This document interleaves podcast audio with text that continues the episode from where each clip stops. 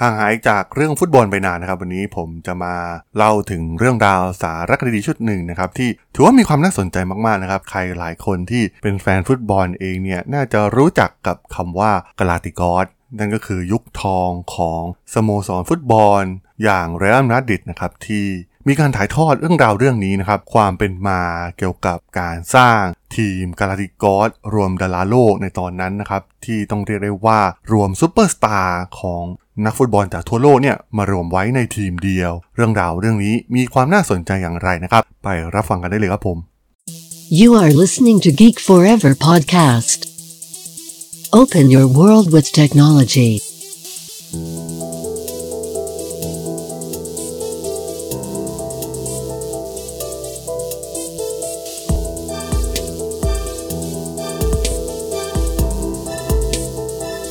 This is Geek Talk.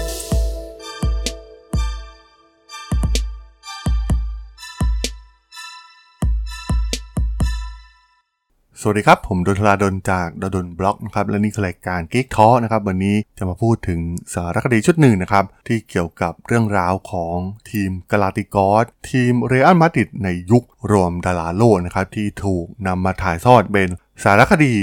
ชื่อเดียวกันเลยนะครับ ชื่อกาลาติกอสโดยมีการฉายผ่านทาง Disney Plus นะครับ หากใครอยากลองไปรับชมแบบเต็มๆเนี่ย ก็ข้ามไปได้เลยนะครับ เพราะว่าใน EP นี้เนี่ยผมก็จะมาสปอยเนื้อหาบางส่วนที่เกิดขึ้นในเรื่องราวสารคดีชุดนี้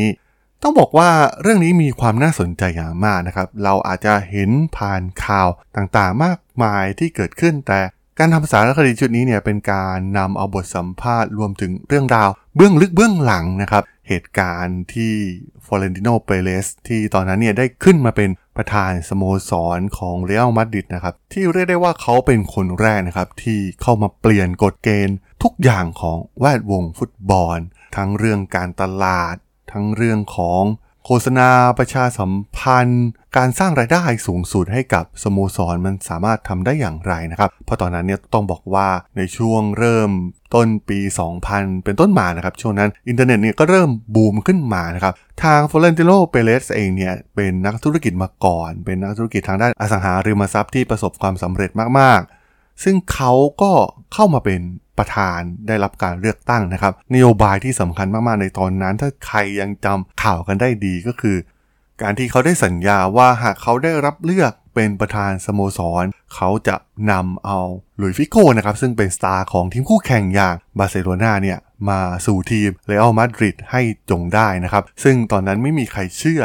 ว่าสิ่งนี้เนี่ยมันจะเกิดขึ้นจริงได้นะครับ เพราะว่าลุยฟิโก้เองเนี่ยก็เป็นที่รักของแฟนๆบอลของชาวบาร์เซโลนาอยู่แล้วนะครับ แล้วก็เขาก็รักสโมสรบาร์เซโลนาอย่างดี ซึ่งมันไม่มีเหตุผลอะไรเลยนะครับเขาเองก็ออกมาปฏิเสธ ในตอนที่ฟลอเรนติโนเปเรสเนี่ยได้พูดถึงเรื่องนี้นะครับ ว่าเขาเนี่ยไม่มีทางที่จะย้ายมาอยู่กับศัตรูคู่อาฆาตของบาร์เซโลนาอย่างเรอัลมาดริดแต่เมื่อฟลอเรนติโนเปเรส ได้รับการเลือกตั้งเข้ามาเป็นประธานจริง ๆ นะครับ เขาก็ต้องทำให้มันเกิดขึ้นนะครับ ซึ่งสุดท้ายเนี่ยเขาก็ทำได้สำเร็จนะครับ ซึ่งเบื้องหลังมันก็คือเรื่องของเงินล้วนๆนะครับ เพราะว่าเขาได้เข้าไปทางฝ่ายของเอเย่นต์ฝ่ายของครอบครัวของฟิโก้เองนะครับ ให้มีการโน้มน้าว เพื่อย้ายมาอยู่กับสโมสรอย่างเรอัลมาดริดนะครับ โดยให้เงินค่าเหนื่อยมหาศาล รวมถึงค่าตัวที่เป็นสถิติโลกในตอนนั้นเลยก็ว่าได้นะครับ เรียกได้ว่ามันเป็นการย้ายทีมครั้งประวัติศาสตร์ครั้งหนึ่งของประวัติศาสตร์ฟุตบอลโลกเลยก็ว่าได้นะครับ ซึ่งหลังจากนั้นเป็นต้นมานะครับทางเปเรสเองเนี่ยก็เริ่มแผนการรวมเอาซูเปอร์สตาร์ให้มาอยู่กับเรอัลมาดริดนะครับ ซึ่งก็เขาก็ทำสำเร็จนะครับ โดยวิธีการง่ายๆ ก็คือการสร้างรายได้เพิ่มนะครับ ถือว่าเป็นเคสหนึ่งที่น่าสนใจในเรื่องการทำธุรกิจฟุตบอล เป็นการเปลี่ยนภาพลักษณ์ของวงการฟุตบอล ทั่วโลกเลยก็ว่าได้นะครับแมนเชสเตอร์ยูไนเต็ดเองในตอนนั้นเนี่ยก็ไม่ได้คิดถึงเรื่องราวเหล่านี้นะครับว่ามันมีขุมทรัพย์เงินบางอย่างอยู่นะครับในเรื่องของไม่ว่าจะเป็นเรื่องลิขสิทธิ์ เรื่องแบรนด์เรื่องภาพลักษณ์ต่างๆนะครับฟลอเรนติโนเปเรสเนี่ยเป็นคนคิดเรื่องนี้เป็นคนแรกนะครับ ซึ่งหลังจากได้ลุยฟิโก้มาแล้วนะครับเขาก็เซ็นสัญญาซูเปอร์สตาร์อีกคนหนึ่งก็คือซินาดีนซีดาน ตอนนั้นเป็นนักเตะอันดับหนึ่งของโลก ก็ถูกโน้มน้าวด้วยวิธีคล้ายๆกันนะครับให้มาสร้าง ตำนานบทใหม่ที่เรอัลมาดริดนะครับโดยการทุ่มเงินเป็นสถิติโลกอีกครั้งนะครับในการซื้อซินาดีนซีดานมาจากทีมอย่างยูเวนตุสในประเทศอิตาลี ซึ่งเอาจริงๆ ตอนแรกๆเนี่ยแฟนๆ ก็โอเคกันนะครับ เพราะว่าการได้ซูเปอร์สตาร์มากมายนะครับมารวมอยู่ในทีมเนี่ยถือว่าเป็นเรื่องที่สุดยอดมากๆนะครับผลงานในสนามเนี่ยมันก็ไม่ได้แย่นะครับในปีแรกที่ซีดานเข้ามาร่วมทีมกับเรอัลมาดริดเนี่ย ก็สามารถพาทีมคว้าแชมป์ยูฟ่าแชมเปี้ยนลีกได้สำเร็จนะครับ ถ้าใครยังจำได้ลูกยิงไกลในตำนานเลยก็ว่าได้นะครับ ลูกนั้นสวยมากๆ ที่ยิงดับฝันทีมจากเยอรมันอย่างเลเวอร์คูเซนในรอบชิงชนะเลิศไปได้นะครับ ซึ่งก็ถือว่าเขาประสบความสำเร็จนะครับเปเรสในตอนนั้นเนี่ยก็ได้รับการยกย่อง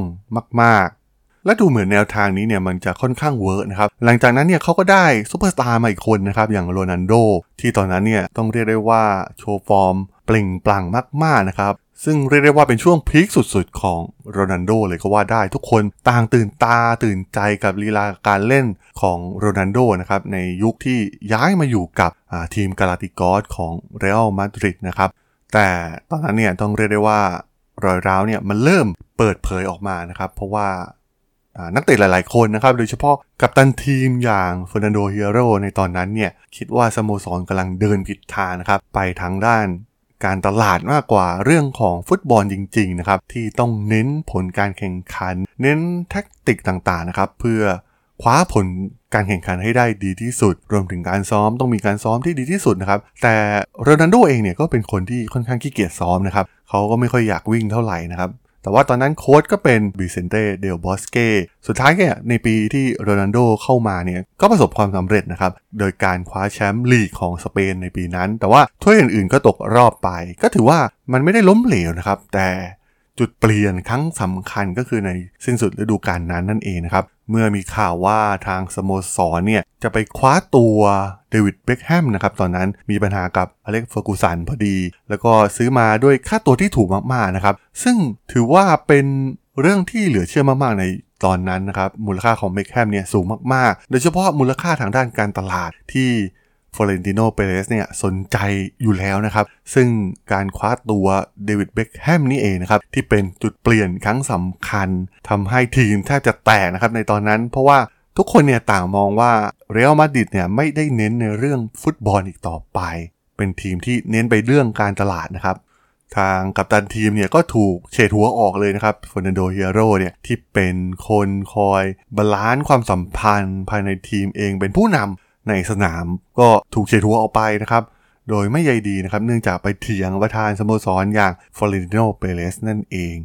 รวมถึงผู้เล่นที่อยู่เบื้องหลังที่มีบทบาทสำคัญอย่างโคลดมาเกเลเล่นะครับที่ตอนนั้นเนี่ยเรียกได้ว่าเป็นหนึ่งในตัวรับที่ดีที่สุดในโลกเลยก็ว่าได้นะครับ คอยเก็บกวาดงานทุกอย่างอยู่เบื้องหลังนะครับ ปล่อยให้ตัวลุกเนี่ยทำงานกันอย่างสนุกสนาน แต่ว่าสุดท้ายนะครับ โคลดมาเกเลเล่เนี่ยก็ถูกปล่อยตัวออกไปไม่ได้รับการต่อสัญญานะครับ ซึ่งถือว่าเป็นเรื่องที่เหลือเชื่อมากๆนะครับ นักเตะคุณภาพอย่างโคลดมาเกเลเล่เนี่ยถูกปล่อยไปให้กับเชลซีหลังจากที่การมาของเดวิดเบคแฮมในปีนั้น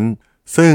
การมาของเดวิดเบคแฮมเนี่ยมันก็ส่งผลกระทบต่อเรอัลมาดริดเนี่ยไปทั่วโลกนะครับ เพราะอย่างที่ว่านะครับตอนนั้นเบคแฮมกำลัง peak มาก ทีมมีการเดินสายไปทั่วโลกนะครับ ในเอเชียทั้งจีน ญี่ปุ่น หรือแม้ในประเทศไทยเองนะครับเรอัลมาดริดในตอนนั้นเนี่ยก็มาเยือนประเทศไทยด้วยนะครับในยุคกาลาคติกอสซึ่ง